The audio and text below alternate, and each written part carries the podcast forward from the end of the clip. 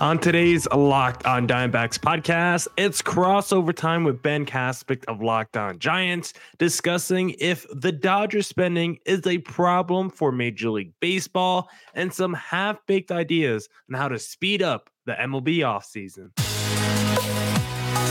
You are Locked On Diamondbacks, your daily Arizona Diamondbacks podcast, part of the Locked On Podcast Network, your team every day.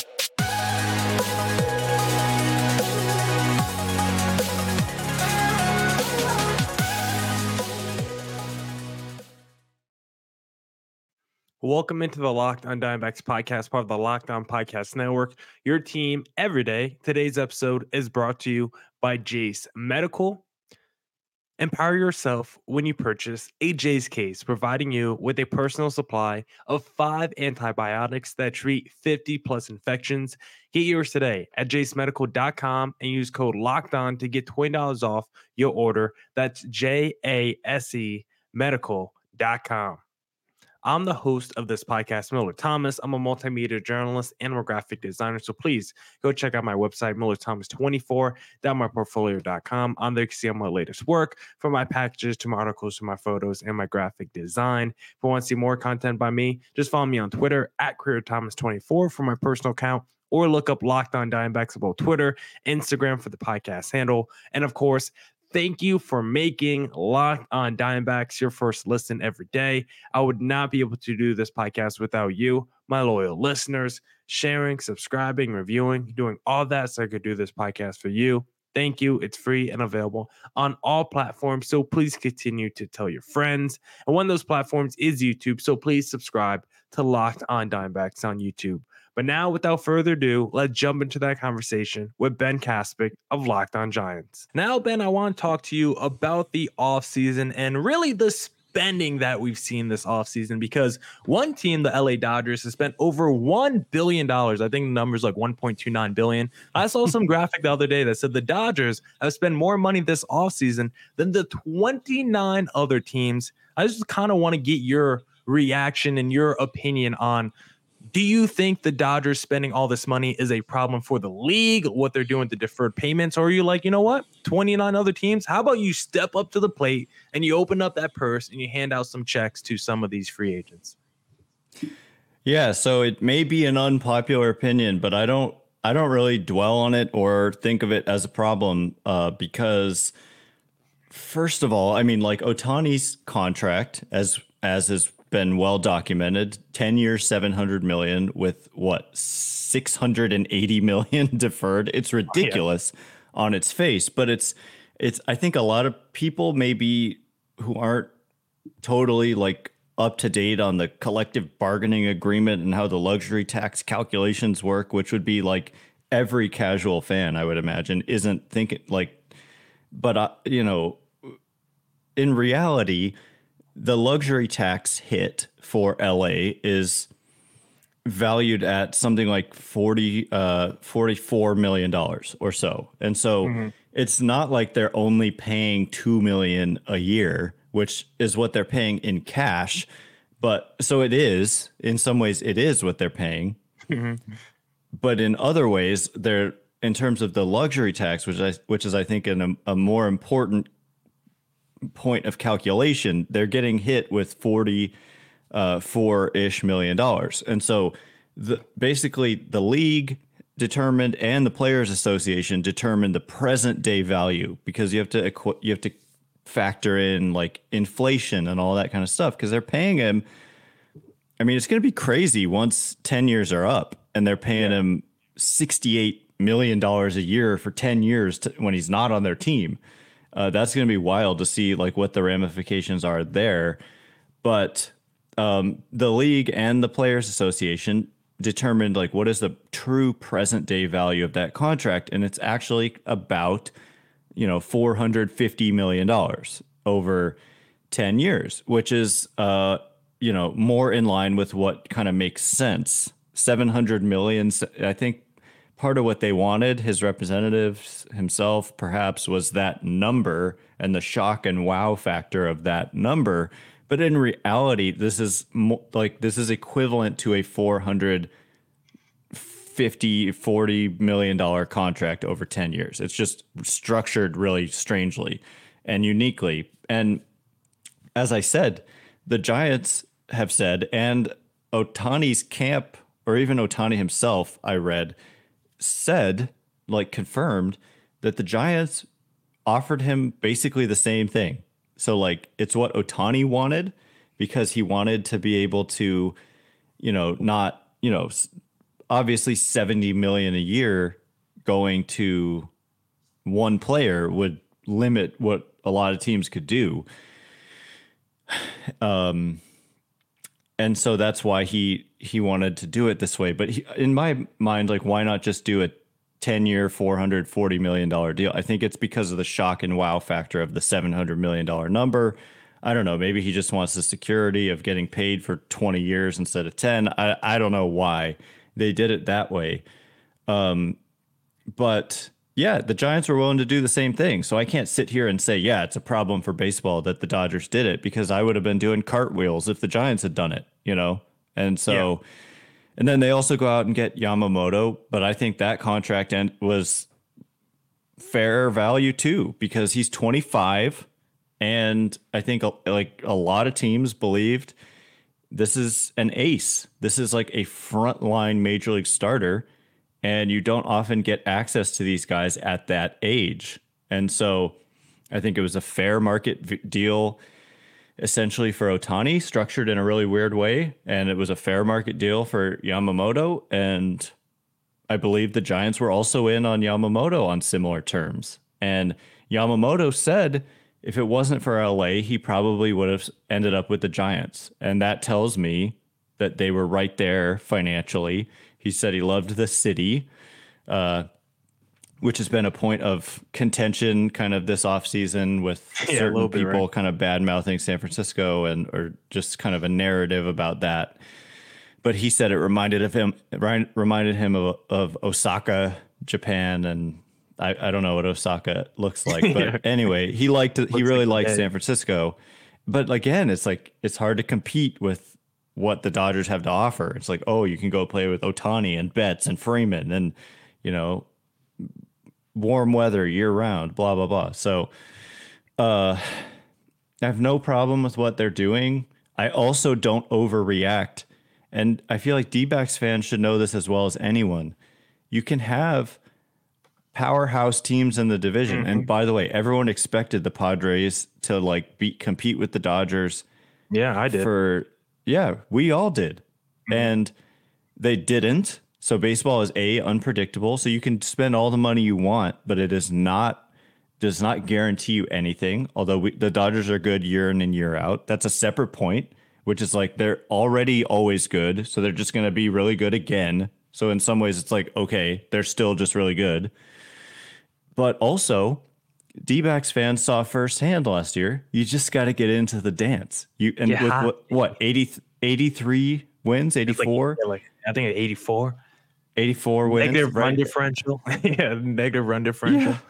And the Phillies the year before that, whatever their record was, it wasn't as good. You know, mm. they took down the Braves this year. I think it was the Phillies.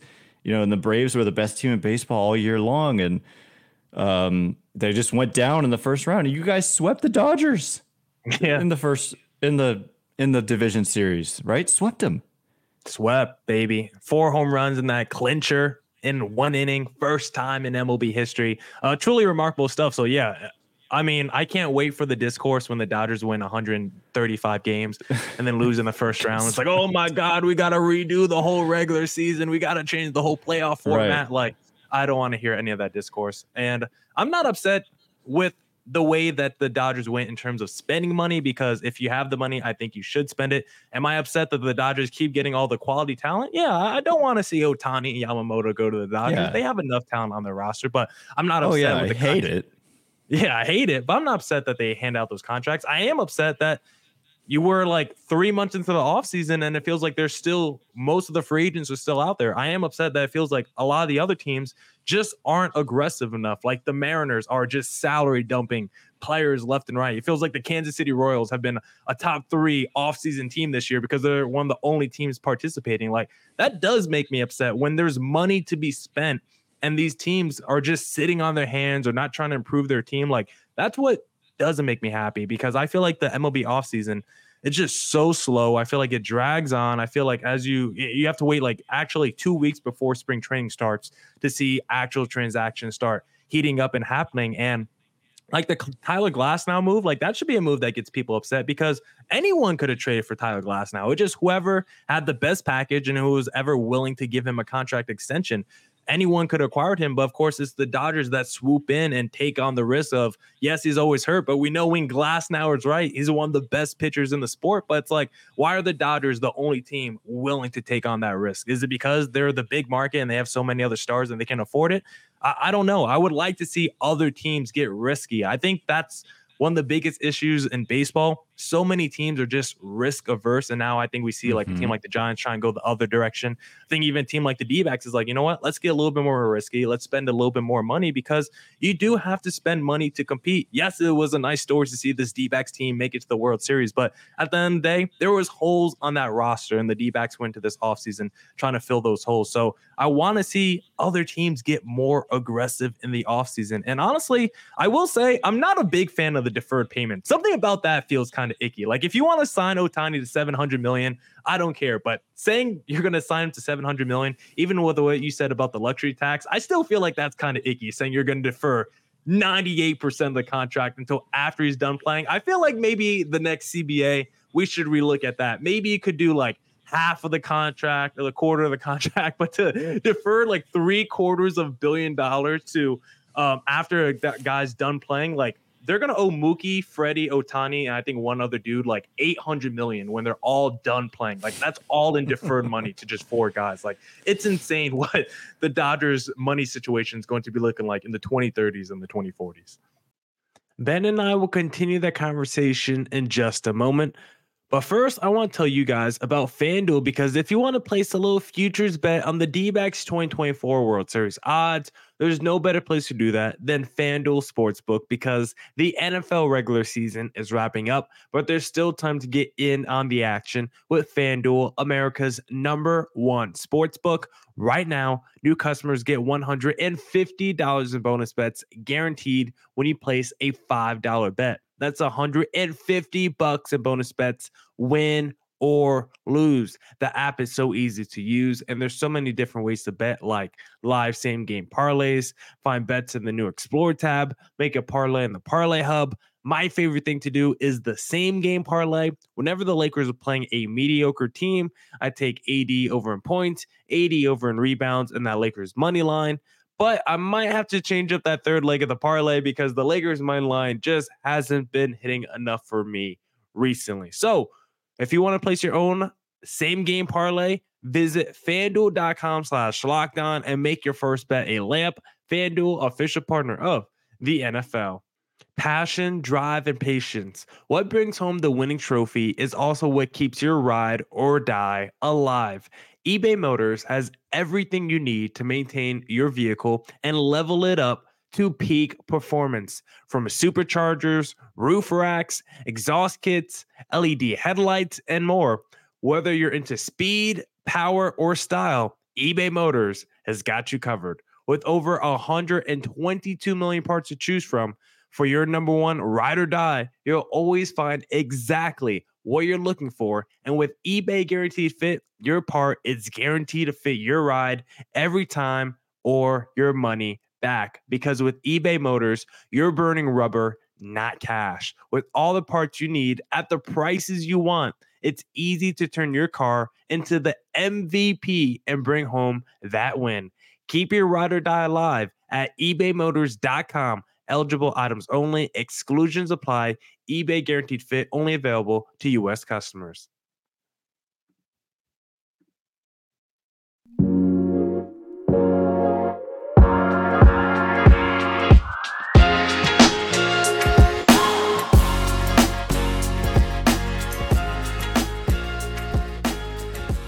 Yeah, I mean, I'm, I I agree. Like, if we could do away with it, that would be better but at the same time, it's like, I guess I, I it's just yeah, whatever whatever I said earlier about the luxury tax and how it still affects them. Like it would be one thing if like they only had a two million dollar luxury tax hit on Ohtani mm-hmm. for the next ten years each year, but at least it's like it's actually somewhere in between 700 million and 200 and 2 million. And so at least there's that. But yeah, it's and and the like they're even deferring money on Teoscar Hernandez, right? It's a one year deal. I didn't see that. Yeah, for, for like for like nine years. That's crazy. I didn't on a one year contract. Right yeah, look it up right now.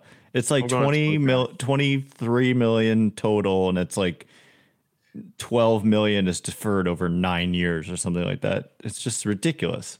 And and oh, yeah, I see it right now. 850,000 a year between 2030 and 2039. They're just kicking the can yeah. down the line. They don't care. Yeah. And and so it it it I'm with you. It kind of ticks me off in a way that other teams aren't I, uh, I, I don't know. It does feel kind of icky, but at the same time, these are the rules, and so anybody could be doing this. And so do you think maybe we need like a little tweak? Like I'm not a fan of a salary cap, but I could be open to a salary floor. I don't think I would be opposed to that. I just think the issue would be teams would just start overpaying like one or two year deals and then you're just overpaying like a dude who may not be as good. Like maybe that 8 million guy just goes to 13 million now. And that's how right. you uh, uh, you know, get past the salary floor. I don't know if teams are automatically going to start bringing dudes for 30, 40 million a year if you do that.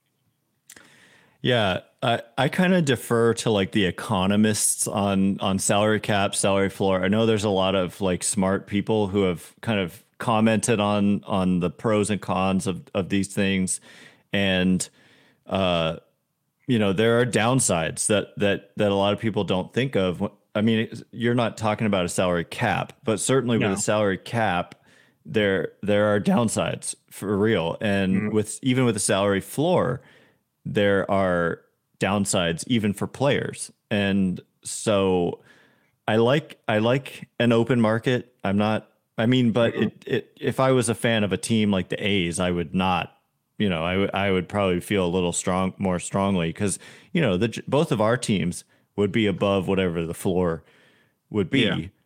Yeah. Um, the D backs don't spend as much as the Giants, but my I don't think so. I don't think so. They've been a little more aggressive in recent years. Um, and I think they've made some nice additions this year. Um, but basically, I need. I feel like I need to learn more about the the true pros and cons about salary cap, salary floor. I know that the players don't want anything to do with it, at least with a mm-hmm. cap.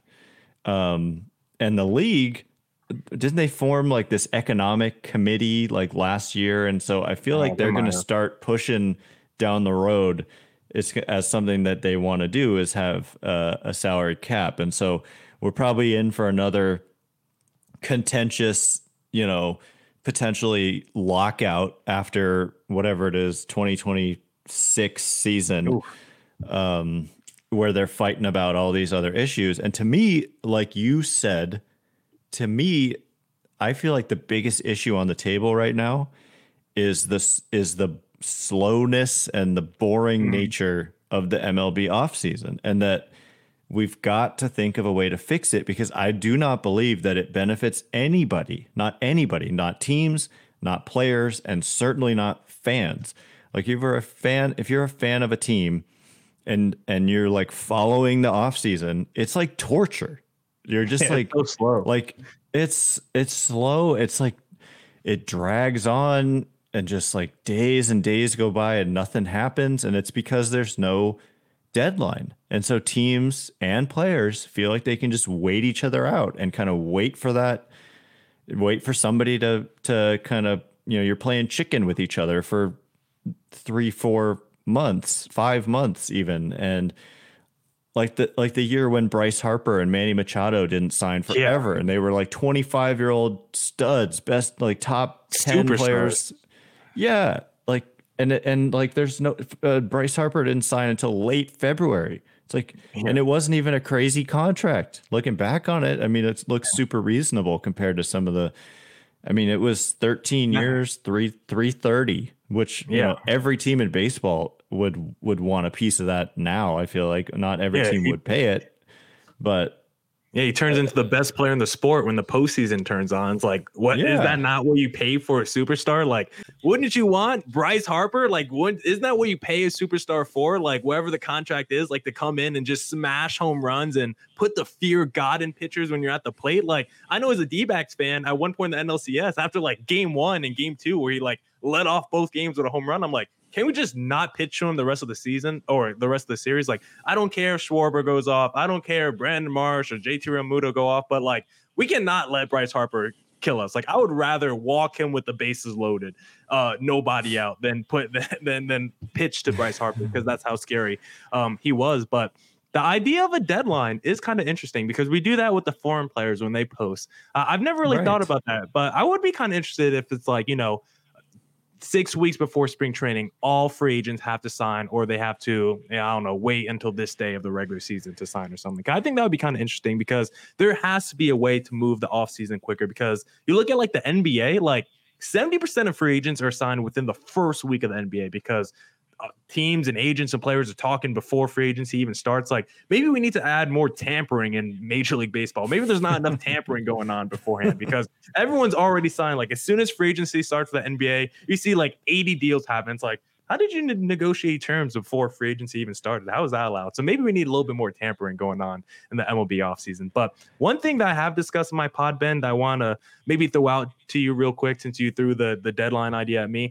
I kind of wouldn't hate the idea of doing like term limits on contracts. Like, say you could only sign Ohtani to a five year max deal. Maybe there's not a, a, a, a limit on how much he can make annually, but I kind of don't like the 10 year plus deals because I kind of want to see Ohtani hit the market again. I want to see Yamamoto hit the market again. I kind of don't like the idea of one player just signing with a team for the next two decades. Like I kind of want to see these guys hit free agency every five to six years because I think that would also add to the intrigue of free agency if every year was like the last couple of years we had all these loaded shortstops and you had all these pitchers uh, you know the the pitching class has been really good too i just want to see more star players in the pool and i think signing these 10 year plus deals i, I think that kind of hurts the sport a little bit too just from like an off season you know off the field engagement uh, with the fans and the and the teams.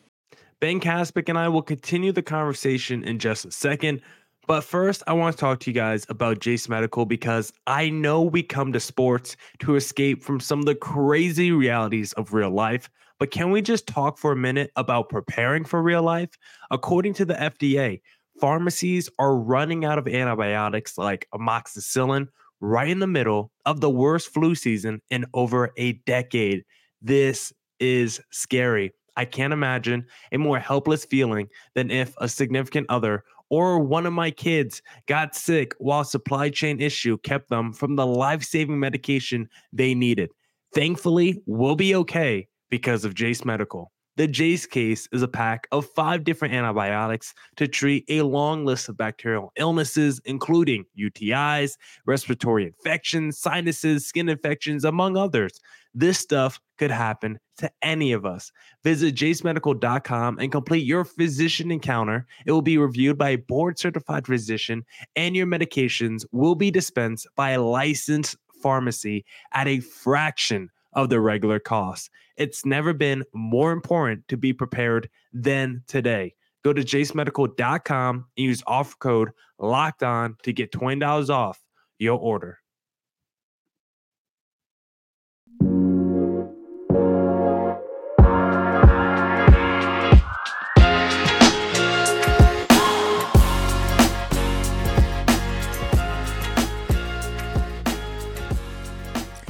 Yeah, my my first thought on that is like when the the way the system is set up though is that the players don't reach free agency usually until they're around 30, right? Yeah, and so if you oh, put weird. like a 5-year limit, then they would it would really hurt players, I think, because then they they would reach free agency at an age at which the teams would no longer for the vast majority of them like if you're 35 unless you're like Justin Verlander, Max Scherzer, and some rare others, Ohtani, uh, you're prob they're not going to offer you a lot, and so you do a lot better for yourself as a player. I think getting that's why they end up getting these long term deals is because if they took a like a five year deal, if like in the open market, if they took a five year deal, they would definitely, I think, be leaving money on the table. And so then you'd probably want to push free agency earlier, which is something the players would love. Like instead mm-hmm. of having to wait for six years of service time, like this was something they wanted in the last CBA was to push it forward to like five years of service time instead of six to reach free agency. Um, but the the league like considers that a non-starter, and so it's hard because these two sides like are, you know, I don't want to say enemies, but they're v- very much they have conflicting uh, incentives. And the one thing I, I want to add about the, the deadline is because I've thought about this a lot and, and I feel kind of dumb because I've never come to this idea on my own that I heard on a podcast. To be fair, it was someone who is very smart and involved in baseball who mentioned the idea on the podcast, and that's you know the president of baseball operations for the Giants, Farhan Zaidi. Um, said recently on a podcast that I was listening to, uh, you know, it, he was kind of asked about the slow off season, right? And what he mentioned was having like a three or four week deadline, just kind of throwing out the amount of time, could be f- five, six weeks, whatever, but for multi year deals, a deadline oh. for multi year deals. And so that way it doesn't like lock players out if they miss out on the deadline because I've always thought like I just you can't have a deadline because I feel like you you can't give the player you can't have the players give up that much leverage where like mm-hmm. if they don't sign they just like can't sign. I feel like that's too much to give up. But if it's a deadline for multi-year deals, uh, sh- the players still probably wouldn't want to go for that but at the same time, Zaidi did mention that he brought it up, you know, with agents who obviously are, are on the player's side. And he said he hasn't heard a lot of pushback because they are in the same boat where they don't feel like this waiting game is really benefiting everybody, anybody. And for anyone who's pushing back on me listening, like you mentioned, there's deadlines for these international players. They've got these for Korean players right now. It's 30 days from when they get posted, and and the Japanese posting window is now 45. It was 30, but it's now 45. But like you look at Yamamoto, he got the largest ever contract for a pitcher, topping Gerrit Cole by one million. And you look at Jung Hoo Lee, and you look at the preseason or pre-off season expectations for what his contract would be and then what he ultimately got, and it exceeded it by quite a lot. And so, to me, if you look at these contracts that these guys with deadlines are getting, they're not leaving money on the table. It's just simply forcing the action. And so, I think something like that, like, uh, would be so good for the sport because it is an entertainment business, and you want. I feel like fans hate the off season and that's not good for the game. And it's and and I don't think the teams like it, the agents don't like it, and the fans don't like it. You and I, as fans and as like reporters or whatever we are, don't like it, and so that's the best idea I've heard because then you know guys who miss out on that multi-year deal, they can still sign and get a huge one-year deal. You know, like that's the thing mm-hmm. is like if, if somehow Ohtani like didn't get that multi-year deal he wanted because it wasn't 700 million or whatever. Imagine how much he'd make on a one year deal because there'd be so much competition. It's like we can get this guy uh, without the long term risk. Um, so I, I still feel like players would get huge paydays even on one year deals. Yeah. Uh, um, I don't know. Certain players would probably be hurt by it, but for the vast majority of players, I think supply and demand would kind of play out and they would probably end up getting essentially their market value anyway. And I don't know much about the NBA and the NFL and like the free agency. I've heard what you said a thousand times. I don't follow it nearly as closely, right.